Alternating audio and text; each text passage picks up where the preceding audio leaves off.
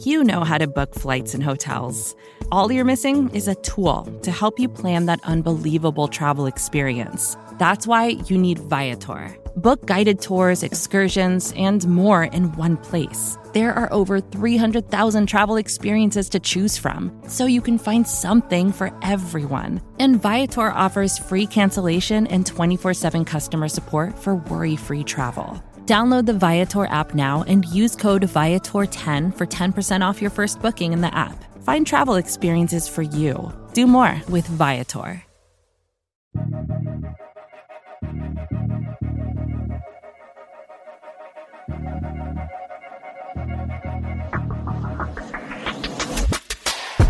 And away we go. It's another edition of the Arrowhead Pride Editor Show with Pete Sweeney and my esteemed deputy editor, John Dixon. Tuesday, September 22nd. We are already in week three here, John. The Chiefs are 2 0 after what was a close call on Sunday against a rookie quarterback in his surprise first debut.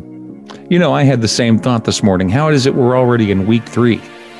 I mean, it, the, this whole year has been so strange, mm-hmm. and it it sem- it seemed like we went through a whole lot of stuff in a very short period of time during the off season.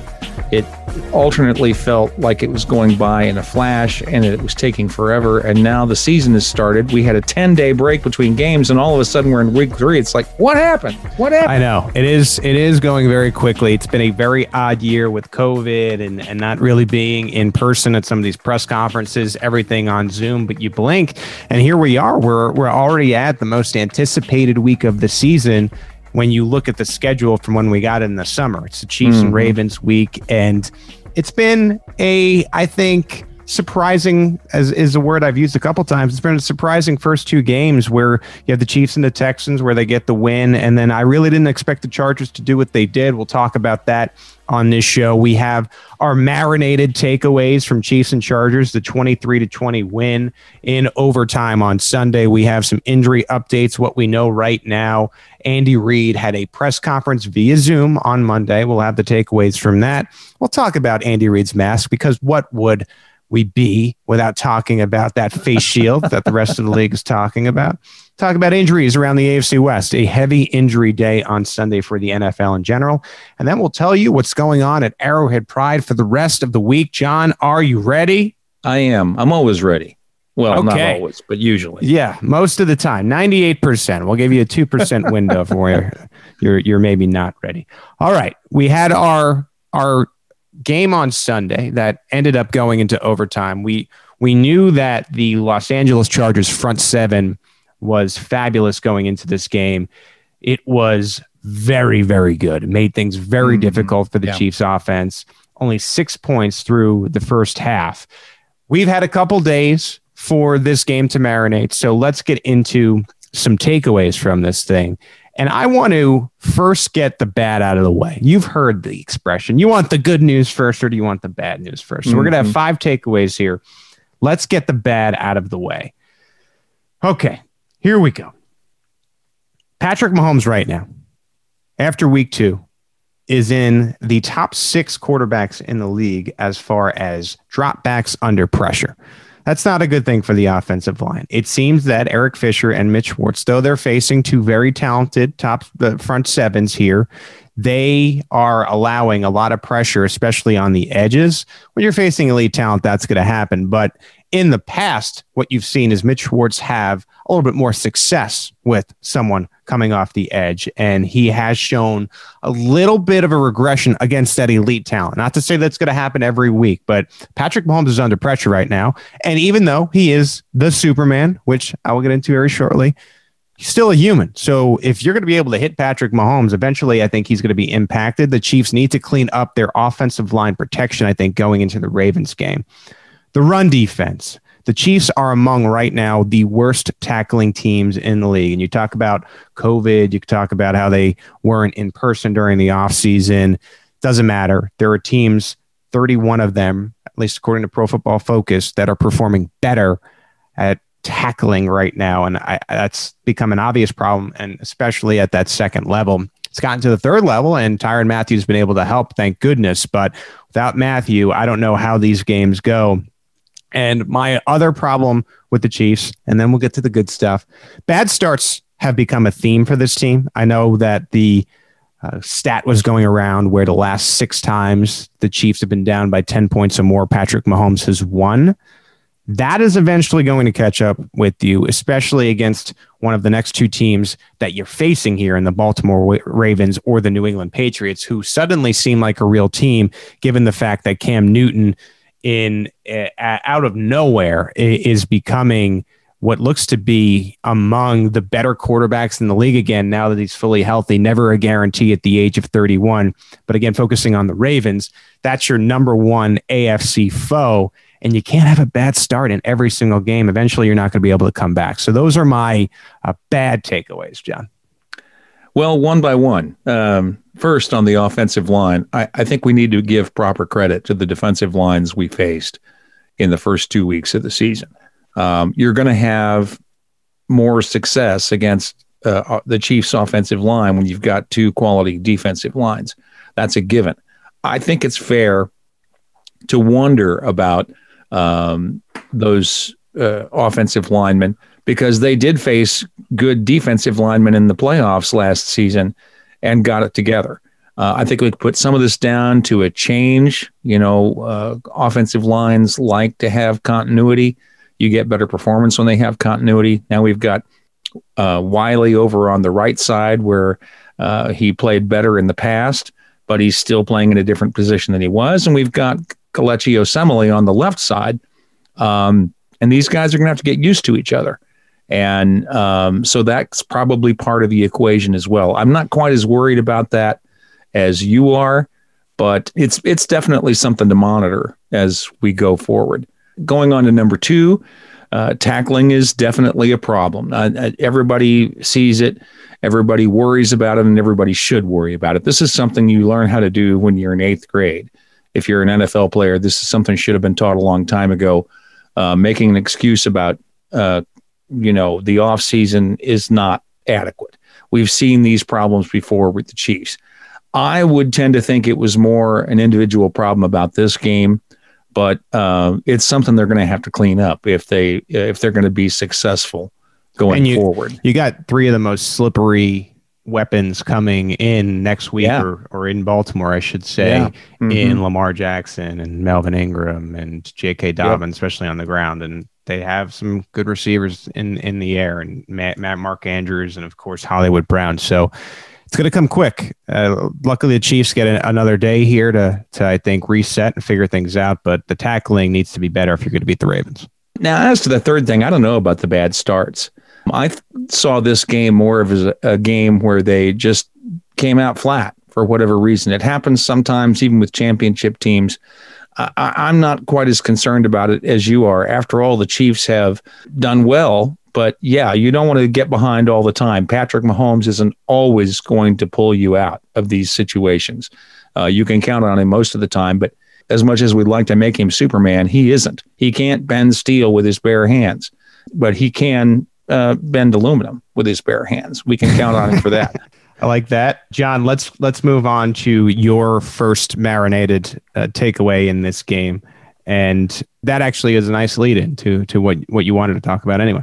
Right, it is. I think the thing that that really sticks out to me after thinking about it for 48 hours is that the Chiefs did exactly what they did in the Super Bowl and as they've done in all these other games that they've fallen behind by double digits and come back to win is they just found a way to win. Mm-hmm. I mean, we can talk about the problems that they had and they're they're obvious to everybody and those problems need to be fixed. But at the end of the game, the Chiefs found a way to win. And this is what championship teams do. And um, on that basis, uh, the, the near loss to the Chargers doesn't really bother me that much. Um, as I wrote on Sunday, uh, division foes are division foes. Those games are always going to be unpredictable on some level.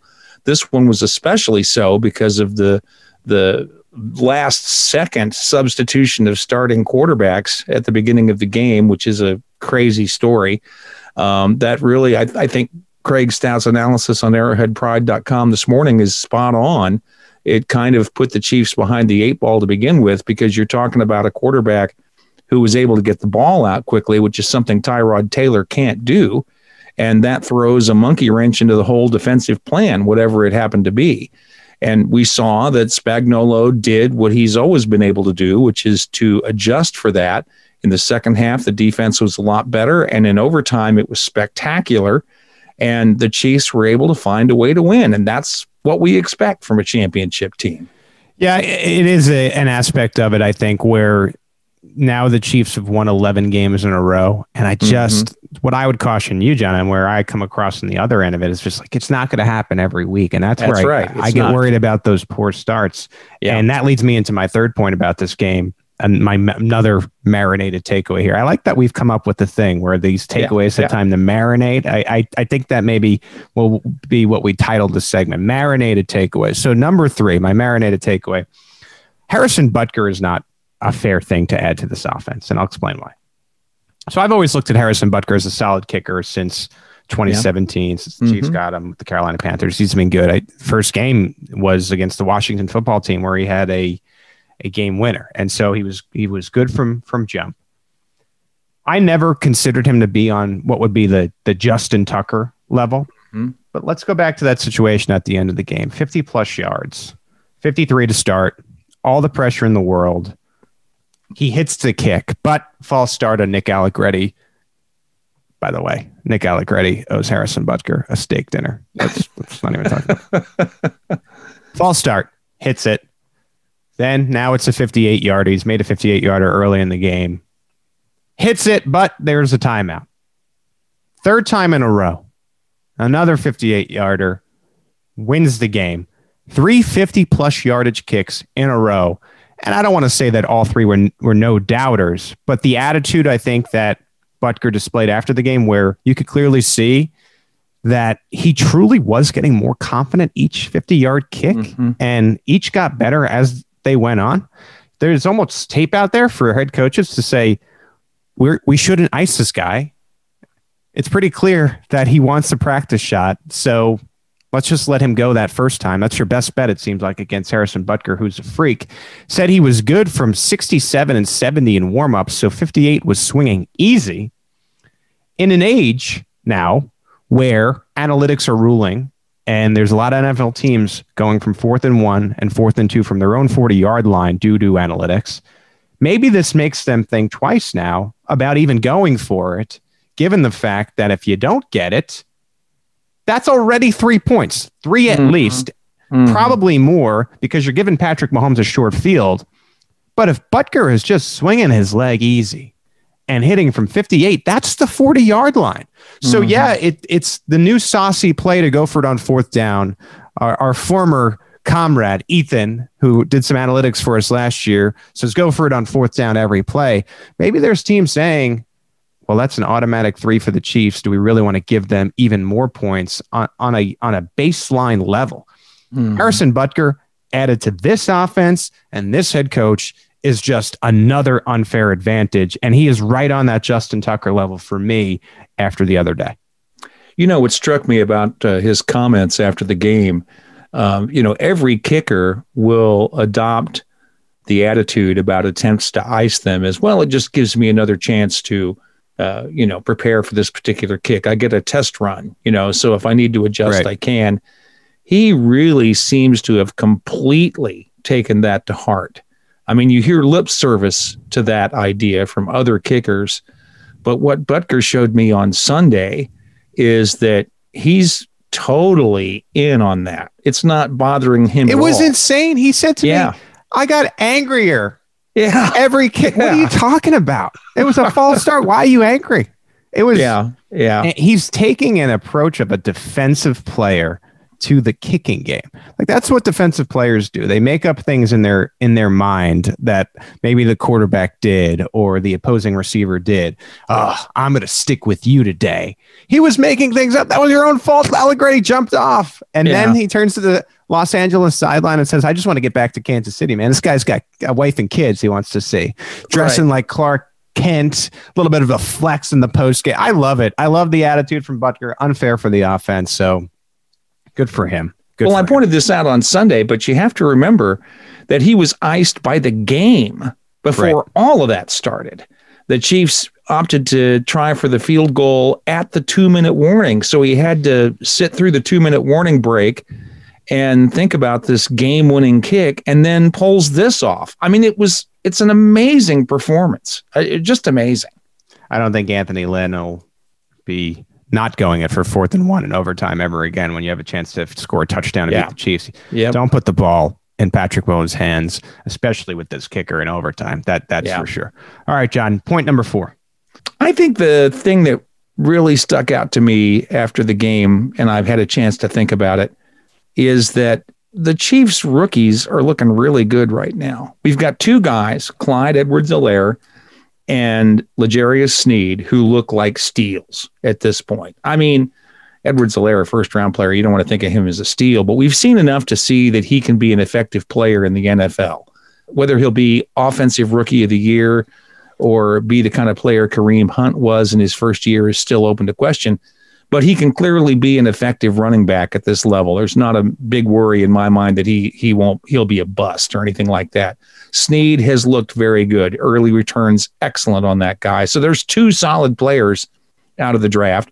I think we've seen enough to feel really good about Mike Danna at this point. Mm-hmm. Um, he's had limited snaps, but he played like an all pro, particularly on that uh, on that sack on Sunday. Really, really turned my head. He he and again, Craig pointed it out this morning in his analysis of the game. Um, he showed everything the Chiefs like about him on that play. His football IQ, uh, his ability to make plays on the field. So, you know, let's say that all three of those guys are hits out of six players. That's a good takeaway from any draft. So right. I feel really good about the fact that we've got three good players, and we really don't know enough about the other three uh, to make a determination about them. We haven't seen Willie Gay play hardly at, at all on the defense. Uh, Lucas Niang is, you know, out with the opt out, and we haven't seen uh, BoPete on the field really. He played on special teams only on uh, on Sunday. So at least three, maybe four, maybe five uh, hits out of this draft. It's looking really good at this early stage. Yeah, I'll give you the speed Brett Veach draft review right now. 2017, he was supposedly heavily, heavily, heavily involved in Mahomes pick. He is getting a lot of credit for that. Uh, ended up being a Dorsey draft, but he was first on Mahomes, so he receives credit for that. 18 was bad. Breeland Speaks was the top pick. Nnadi and O'Daniel and Watts are still on the team, but really just role players. Nnadi, the best player there. Then I'm going to just read off 2019, 2020 really quickly for you. 19, Mecole Hardman, Juan Thornhill, Khalen Saunders, Rashad Fenton, Darwin Thompson, Nick Allegretti. 2020, Clyde Edwards-Helaire, Willie Gay Jr., Lucas Niang opted out. We'll see. L'Jarius Sneed, Mike Danna, Bo Pete Keys all have had snaps already in some capacity for the Chiefs this year. So, yeah, after a really, really questionable draft in 2018, you give him that because he was had a big part in, in drafting maybe the greatest NFL player of all time. So I, I agree with that point. I think that's smart of you to point out. And the fourth rounder, L'Jarius Sneed, who is stepping in there and really showcasing that he might not only be a ample replacement for Bashaud Breeland, he might be a better option. I, it remains mm-hmm. to be mm-hmm. seen how this goes the next two games. Let's see. We don't want to get ahead mm-hmm. of ourselves, but if he plays well against the Ravens and the Patriots, and these are wins, yeah, I, I think it's fair to wonder whether he gets the starting job when Breeland comes back. And then all of a sudden, our issues about cornerback are where the issues are gone. You know, if if you can put Sneed out there across from Charvarius Ward, we've got a couple of good corners there. If he really does play over the next two games to that level, and and then Breeland is a backup, right? That's not bad. Final point from this game, marinated point, which I love. We got to get a steak sponsor. I don't know who. Patrick Mahomes. Patrick Mahomes reminded me of Michael Jordan on Sunday in two moments.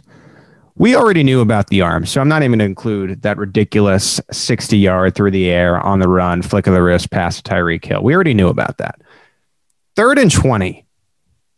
You have the Chargers playing good coverage. Nobody's open. If the Chiefs don't convert. This game's over.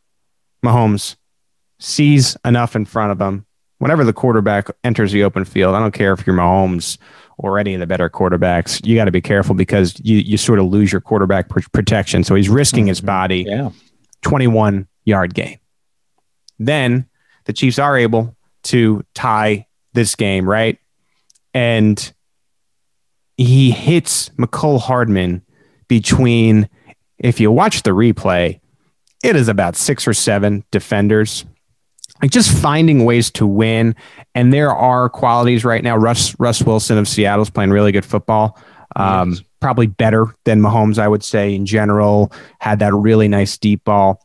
I don't know if any other quarterback is making the two point conversion to Mecole Hardman because it just was this natural, insane ability to know where Mecole could receive the ball. So it's like knowing your receiver, putting it in a place where you know Mecole can catch it, that one of these six or seven receivers is not going to. It reminded me of the play to Travis Kelce in the Houston Texans game where he just knew where Kelsey was going to be so mm-hmm. to have mm-hmm. that rapport with Mecole, and you needed the two points. If the Chiefs don't get these two points, they they probably don't win this game. So it just was a Michael Jordan play to me in the sense that I'm not gonna let us lose this game today. I'm not gonna do it. And incredible to watch, and just another, I think.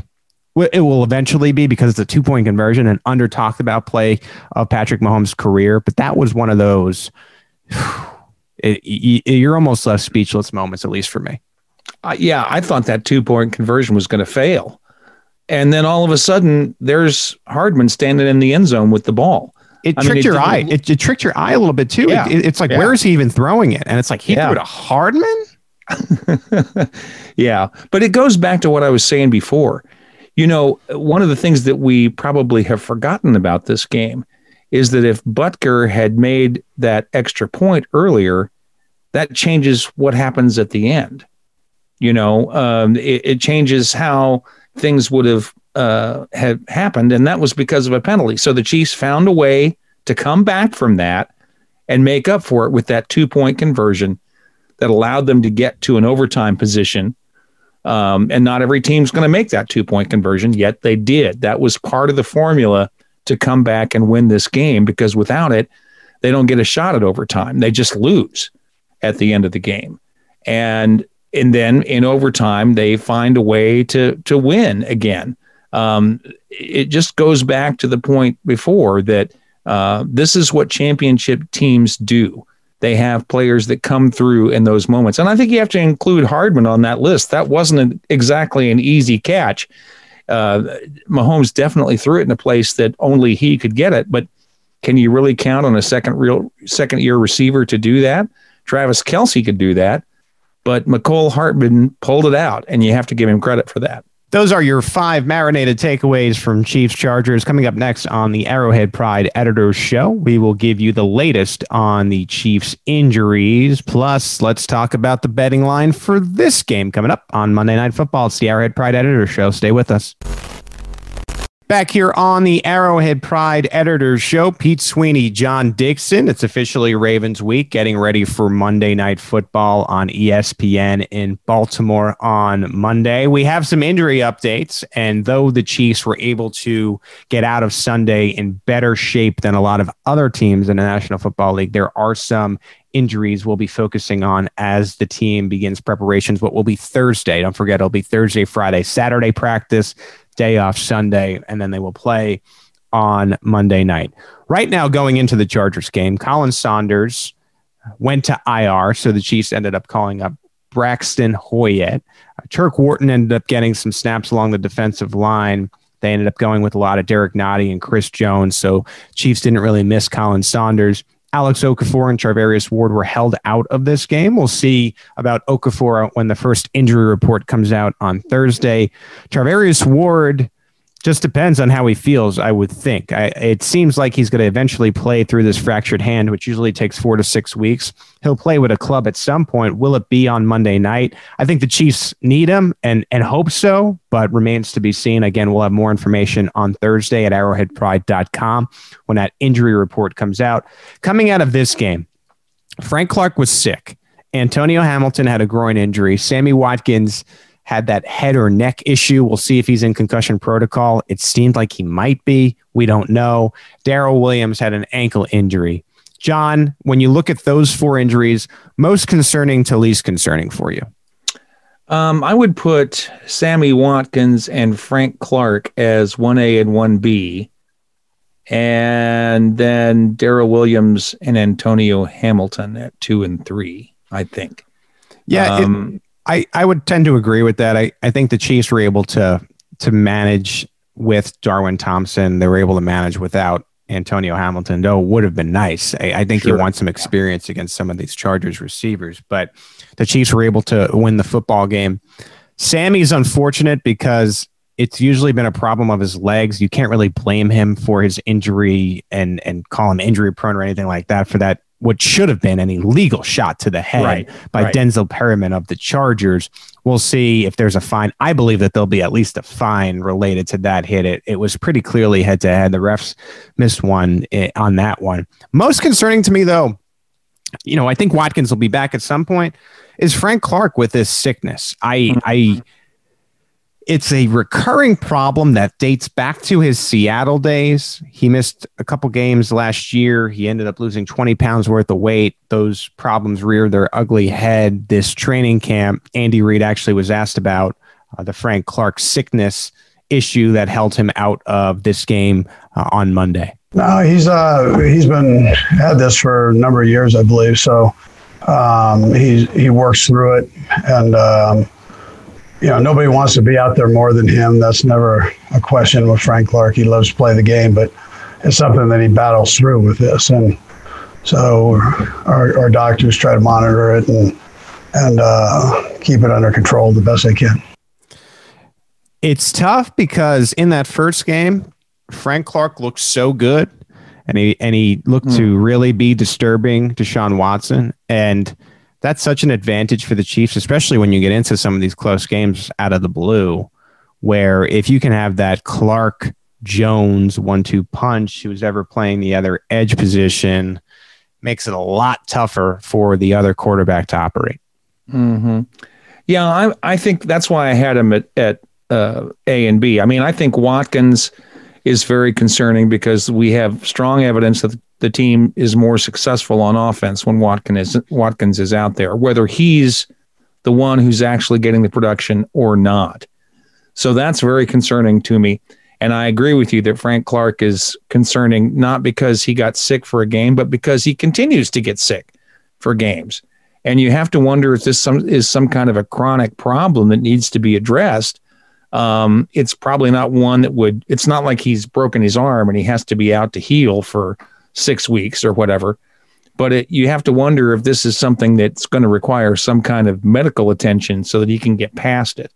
I've got a relative who has stomach problems and and fights it all the time, and um, you know th- they've given him prescriptions and this and that and the other thing.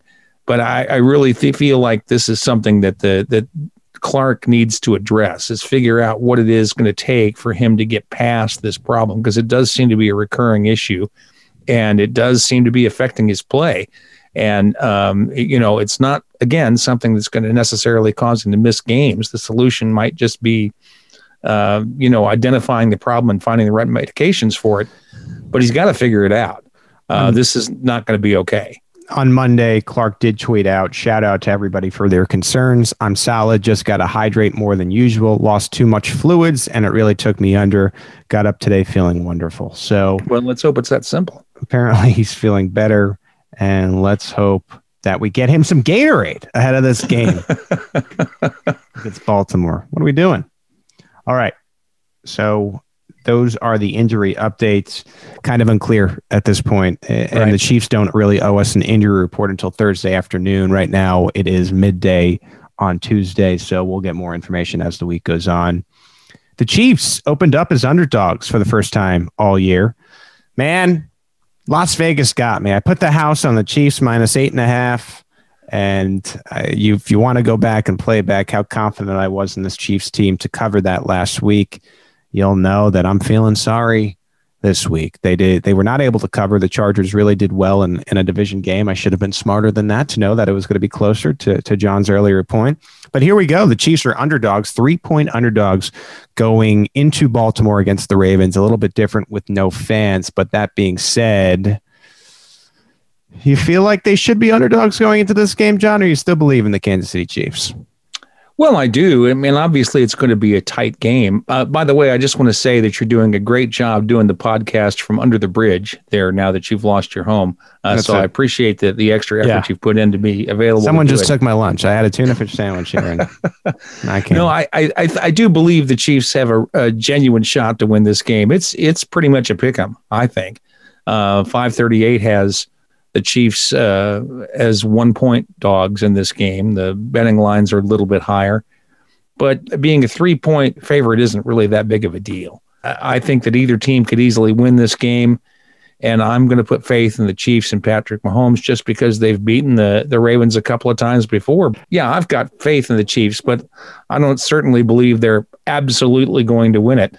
Now that you don't have a house to bet, at least you can do a little bit uh, take a bet that's maybe not so terrible this time. Yeah, I'm gonna have to really figure out what to barter at this point now that I have hardly any clothing left. I I'll say this.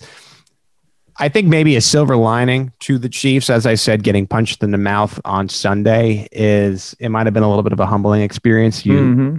heard that a little bit from Tyreek Hill after the game, saying things like, We'll be ready next week. He didn't necessarily feel like by saying that, it, it seems like that the Chiefs were ready at the beginning of this Chargers game. Uh, they realize, I think, now that if they don't bring it from the beginning, they could lose. This is still the NFL, and mm-hmm. this is as good as a team as they'll face this year. So uh, we will see how it all goes down next Monday night. We're going to take a quick break. Then we will get through some takeaways from Chiefs head coach Andy Reid. We'll go through some injuries around the AFC West and we'll preview the rest of the week. Stay with us on the Arrowhead Pride Editors Show. Back here on the Arrowhead Pride Editors Show, Andy Reid held a Zoom conference call on Monday, and we have some press conference takeaways from the Chiefs head coach. The first of which was the fact that Mike Pennel will be eligible to come back from suspension, the run stuffer fan favorite for the Chiefs. He had a two game suspension to start the year. He is now eligible. So Andy Reid was asked about will he be brought up here? Yeah, so uh, you know, there's a chance he's he's back up ready to go. So um, you know, we're, we're you know, I'll, I'll, let Veach do that part, but uh, he'll be there's a good chance he's up, Herbie talk about a spark plug for your defense and at a time when they need it. They need a really a run stuffer who has some attitude. We saw the difference that he made last year during that run in the regular season. So I think Mike Pennel is a welcomed addition to this defensive lineup. Yeah, I'll have to mention though that uh, Craig Stout noted this morning that uh, uh, Tershawn Wharton was actually a killer in there. Uh, on the when he was on the field, the Chiefs did very well against the run. So uh, we'll start watching that very carefully. Um, so again, the Chiefs have found a, a good player there uh, out of the undrafted pool. Um, but yeah, it'd be nice to get Pennel back at this point because uh, he actually gave a lot of life to the Chiefs' run defense last year. Although I'm still not convinced that running the ball and getting a lot of yards in the ground is the way to beat the Chiefs. Um, we, will have that discussion again another time, I'm sure. But uh, that said, you'd still like for the Chiefs' run defense to be better because just, it can hurt you late in the game. Just put just put Turk and and MV Pennel right in the middle there. How are you gonna yeah. how are you gonna get to the first down marker? Those guys are taking up the whole field. What, what are but, we doing? But but then when do we play Nnadi if we do that? put, just put all defense put eleven defensive linemen out there. That's that's the way to go. Um, no, good good on on you to point out that that Turk Wharton was another find. I mean, we went through the draft for Brett Veach before. Mm-hmm. He has found some undrafted guys as well, uh, especially uh, in late rounds and, and in the undrafted guys. Uh, Turk Wharton is a good example this year. Kind of came out of the blue, and also good on him for for moving on from Breeland Speaks and cutting your yeah. losses when when you know that maybe you have a better guy from the undrafted free agent market. All right, continue. Something else that championships teams do is moving on when they've made a mistake. Speaking of fill-ins, Andy Reid was asked about how his young cornerbacks performed in this game, and he said, "You know what? They were they were all right." You know what? They were respectable. I thought. Um, you know, obviously Sneed had the had the interception, um, but Fenton, I thought he, you know, he did a good job too. So the, I thought the guys worked uh, worked well. There's some things that they can take out of it and learn from. So, but I thought they they did a good job. So there you go. Um, Rashad Fenton and rookie L'Jarius Sneed filling in for Bashaud Breeland and Charvarius Ward. We already touched upon it, but Sneed has just been a blessing for the Chiefs at a position where I don't think they they really thought they would need him this early on necessarily in the year. He was able to prove in training camp that he could do it. And he was told toward the end that, hey, you're going to get this starting position. And we saw that during the one open training camp practice. Yeah, you have to wonder um, how this would, what would be saying about Sneed at this point if Bashaud Breeland uh, was not suspended for these first four games. Uh, now we've had that happen a couple of years in a row now, so we've had an opportunity to see some rookies playing and some other players playing in place of the nominal starters. Sure. But uh, this has turned out to be quite an opportunity for Sneed, and he's really stepped up and made the most of it. There is one person in the NFL with two interceptions, and his name is L'Jarius Sneed. So mm-hmm. good on yeah. him. Uh, we talked about Butker. Andy Reid was asked whether he thought maybe Butker would have been able to make from 53, 58, 58 last year, whether he would have felt comfortable about putting him out there. I want to tell you yes. I, I can't tell you that though. I don't. I don't know uh, how I'd feel about time before, but I had no doubt on this one. Um, at that point, I, I, thought we were well within his range. David told me um, that 40 was uh, he was hitting him consistently there. Uh, before the game, there was no uh, conditions weather-wise um, that would have taken you out of that wind or whatever. So. Um, I had listen. I, I had full trust in him uh, making it. I raved at Butker before, but just another detail on this. He really worked hard this offseason and added about five to 10 yards to his range. And he didn't necessarily need to. He was already making some long kicks. And you could tell that he has that Patrick Mahomes thing where he wants to be the best kicker in, in the game. And now he's gained the trust of the coaching staff. I think there'll be a scenario this year where we might see a 60 yarder, John. Yeah, or even longer. And I think Butker can make it. I mean, um, all three of those kicks had plenty of room to spare. Even the third one, the game winner, uh, hit the base of the wall, uh, easily 10 yards behind the, the, the uprights. So he's got the capability to hit those longer kicks. Uh, and it, it'll be interesting to see if he ever gets an opportunity because it's got to be a pretty strange, unique situation for the Chiefs to even try that. But uh, it, I think he could pull it off. Yeah, what would it have to be? It'd be like fourth and 12 from the 42 with 10 seconds and a half left, right. something like right. that. Mm-hmm. But that'll come up. I, that'll, that situation will come up. I mean, it, you know, we saw this past Sunday. It's not like the offense is going to be perfect. And uh, that extends to the coaching staff. We saw that Andy Reid's face shield wasn't perfect uh, that first week, and he made an adjustment on Sunday. This was a hot topic, and it's time for my favorite segment of the Arrowhead Pride Editor Show, a little face shield talk. And this came out from Adam Schefter over the weekend. Chiefs equipment manager Alan Wright, who is a great guy, by the way, secured and deployed a product that hockey players use to defog their masks. Reid said over the weekend. He's expecting better visibility results in Sunday's game against the Chargers, and the mask was clear uh, against the LA Chargers. We didn't see any fog issues, and it was pretty funny uh, coming out of week one that he couldn't see his play sheet. And he didn't want to fine like some of these other coaches are getting around the league. What did I see? It was like a million dollars worth of fines that were handed yeah. out because coaches are not uh, doing all they can to wear their masks on the sideline. So can't blame Andy Reid. He's not going to get Clark Hunt charged that money. He's not going to lose any money out of his bank account. He's following the rules, right, John? Right. And that's the whole point of this. I mean, it's easy to argue about masks. Uh, it's a hot button topic with a lot of people now. But the fact of the matter is that whether it's right or wrong, it's an NFL rule and everybody's got to follow it. And you can't expect the NFL to have a rule that they're not going to make every effort to enforce. Um, and they're making it clear that they intend to enforce this thing um, by handing out these fines $100,000 for coaches and $250,000 for teams. That's a pretty stiff penalty for uh, even a coach who makes millions in a year. $100,000 is not nothing. So uh, the NFL is making it clear they want this rule to be followed. And, uh, and, and credit to Andy Reid for figuring out something that works for him and for Alan Wright, too, whom I agree is a great guy. Yeah, that's a nice present for Mrs. Reid and Tammy Reid. Right, she's always cheering Andy on. Was on there during the draft. She's always wearing those bedazzled Chiefs shirts to the games and things like that. So that'd be one less bedazzled shirt that we don't want to see taken out of Coach Reid's pocket. So good on him for wearing the mask. All right, I want to get to some injuries around the AFC West. Terrible injury day. Uh, never something you want to see across the NFL.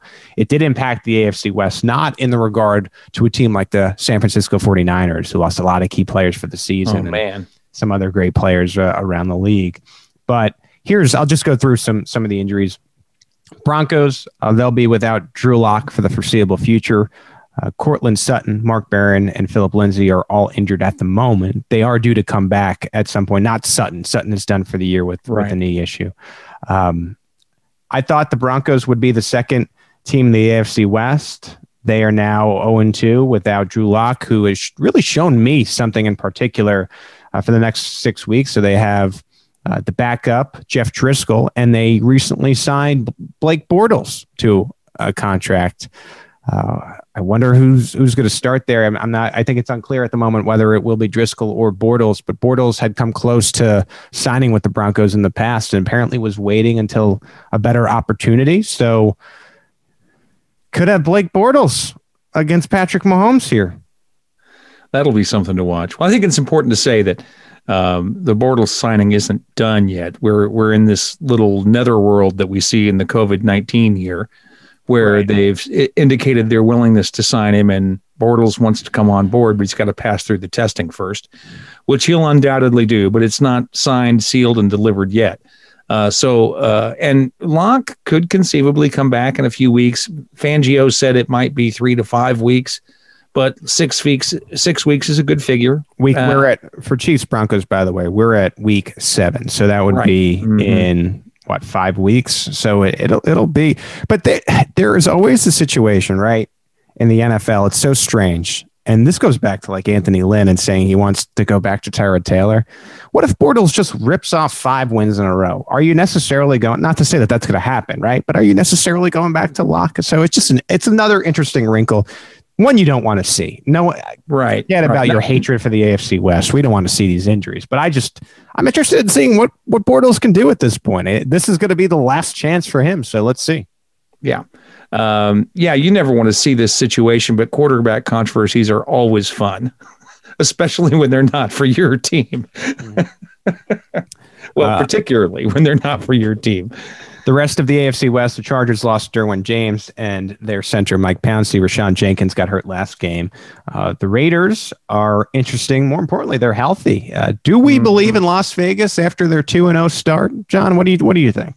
Yeah, I watched some of that game last night against the New Orleans Saints, and the Saints had control of it uh, early in the game, and the the Raiders just kept chopping wood. And by the end of it, they built up a two score lead at the end of the game um, honestly, they looked pretty impressive. Um, and so I, I, I don't want to say that. I, I, don't want to admit the possibility that Gruden could be figuring this out. Yeah. And that Mike Mayock knows what he's doing. I don't want those things to be true. I just don't. Here's, I don't know what to do here. Here's here's what I, I took away because I watched that whole game. I think we overrated the Saints a little bit because they were able to take care of the Tampa Bay Buccaneers and because they had Drew Brees coming back. Yeah. I think Drew Brees is having the Peyton Manning last year of his career thing happen to him early. I just saw a very unbreeze like play where he just it looked like he knew where he was throwing and just didn't have enough arm and threw it right to a Raider on Monday Night Football. Now, that being said, not having a quarterback is going to hurt your chances to win a football game, but the Raiders offense looks pretty prolific, way better than I mm-hmm. thought it, it, it would look. When there is time to protect Derek Carr, he is He's not the best quarterback, but he is making the throws and hitting these these open receivers. Josh Jacobs looks really good. Darren Waller looks among the the best tight ends yeah. in the league. It, it's becoming an interesting team for me, and I and I'll I'll say this is my last point. Not that I think the Raiders can win the AFC West, but going into the season, I had the Denver Broncos as the number two team. For me, it's very clearly the Raiders right now. Like I also want to see how the Chargers defense can propel them because I thought that I know there's no moral victories in football, but I thought Sunday was a moral victory for the Chargers that at least the defense can build off of. Looks yeah. like Herbert may get another opportunity to start. So let's see what the Chargers. But right now, very clearly, the Raiders could be a team to be reckoned with. And not that I think they'll win the AFC West. Who knows if they can sneak into the playoffs, especially because nine and seven is going to get it done now with that seventh pick or mm-hmm. that seventh playoff team, I should say. So we'll see. We'll see. Yeah, and I don't know that we should discount the Chargers either. I, I agree um, with you. I agree with you. Yeah, the, I mean, and and I think I was there with you that Denver was the team that we needed to be most worried about going into the season. But now I'm wondering if if that was wrong. Not without, uh, not with their injuries. Yeah, at this point. Right, right, right, and, and that which of course is no fault of yours. You know, you can't predict who's which teams are going to have a lot of injuries. But without Courtland Sutton and without their starting quarterback for a number of weeks, that's going to be a tough hill for them to climb. You know, we get these ideas in our head at the beginning of the season about which teams are good and which teams are bad. And, you know, going back to last season where the team lost to the Titans in the middle of the season, everybody's like, oh my God, the Chiefs are terrible. They, you know, they lost to the Titans. They should have won that game. Well, yeah, they should have won that game. They made mistakes that made it possible for them to lose that game. But as it ended up, they played the Titans for the AFC championship. So it's not like the Titans were a bad team. Maybe that's the situation with the Chargers. Right now, it looks like the Chiefs laid down to an inferior team. But what if the Chargers turn out to be good? And well, that can see- only happen. You know, this isn't a Chargers podcast, but that can only happen if Anthony Lynn rolls with the rookie. They are not going to be a playoff right. team with Tyrod Taylor. You've seen him. You know what Taylor is. Herbert injected life into that offense, who has some really good skill position players. That's the only path to the playoffs, and maybe to, for him to keep his job. I don't get the idea of Lynn going on record and saying it's going to be Taylor if he's good to go. You don't want to see a, a quarterback lose his job like that, but what what's the thought process there? But that's the thought process that always exists. The, the head coaches just do not want to displace to make an announcement that they're displacing their starter uh, because he had to go to the hospital today. In right. the case of of Tyrod Taylor, he's going to want to think about that, and it's much easier to come back from saying the the regular guy is going to be the starter going forward than it is to say we're going to put the rookie in there and change your mind about that. So it's actually much safer for the head coach to stick with the starter in a moment like that. And you're right. I think for the Chargers to be a much better team than we thought is going to require putting Herbert out there. But that is well within the range of possibilities that we're facing right now. Um, you know, yeah, Lynn said that Taylor's going to be the starter, but I don't know that we necessarily should count on that. And and I I think he should be personally. I think that uh, Herbert showed enough mistakes on Sunday that I'd be if it were my call to make, I'd be antsy about making him the starter right now. Uh, you'll get more consistent because success, I think, out of Taylor, but you won't get a big improvement. You could get a big improvement with Herbert, Herbert if he uh, is able to learn quickly uh, when he's thrown into the fire. Thank you for joining us here on Bolts Weekly. no, in all seriousness, thank you for joining us today on the Arrowhead Pride Editors Show. Coming up Wednesday, it's the Arrowhead Pride Lab mailbag. On Thursday, because of this interesting week, we'll have a very brief AP Editor Show. We're not expecting a ton of news yeah. as we would usually get between now and Thursday. We'll still join you for at least a brief cup of coffee on Thursday, update you on what's going on. Friday is the Arrowhead Pride Lab preview. We will have from the podiums where they fit throughout the week and catch John Dixon at Arrowhead Phones on Twitter. Also follow us at PG Swing, that's me, and at Arrowhead Pride. Keep it locked in at arrowheadpride.com for all your Chiefs news and notes. And thank you very much for joining us on today's edition of the Arrowhead Pride Editors Show.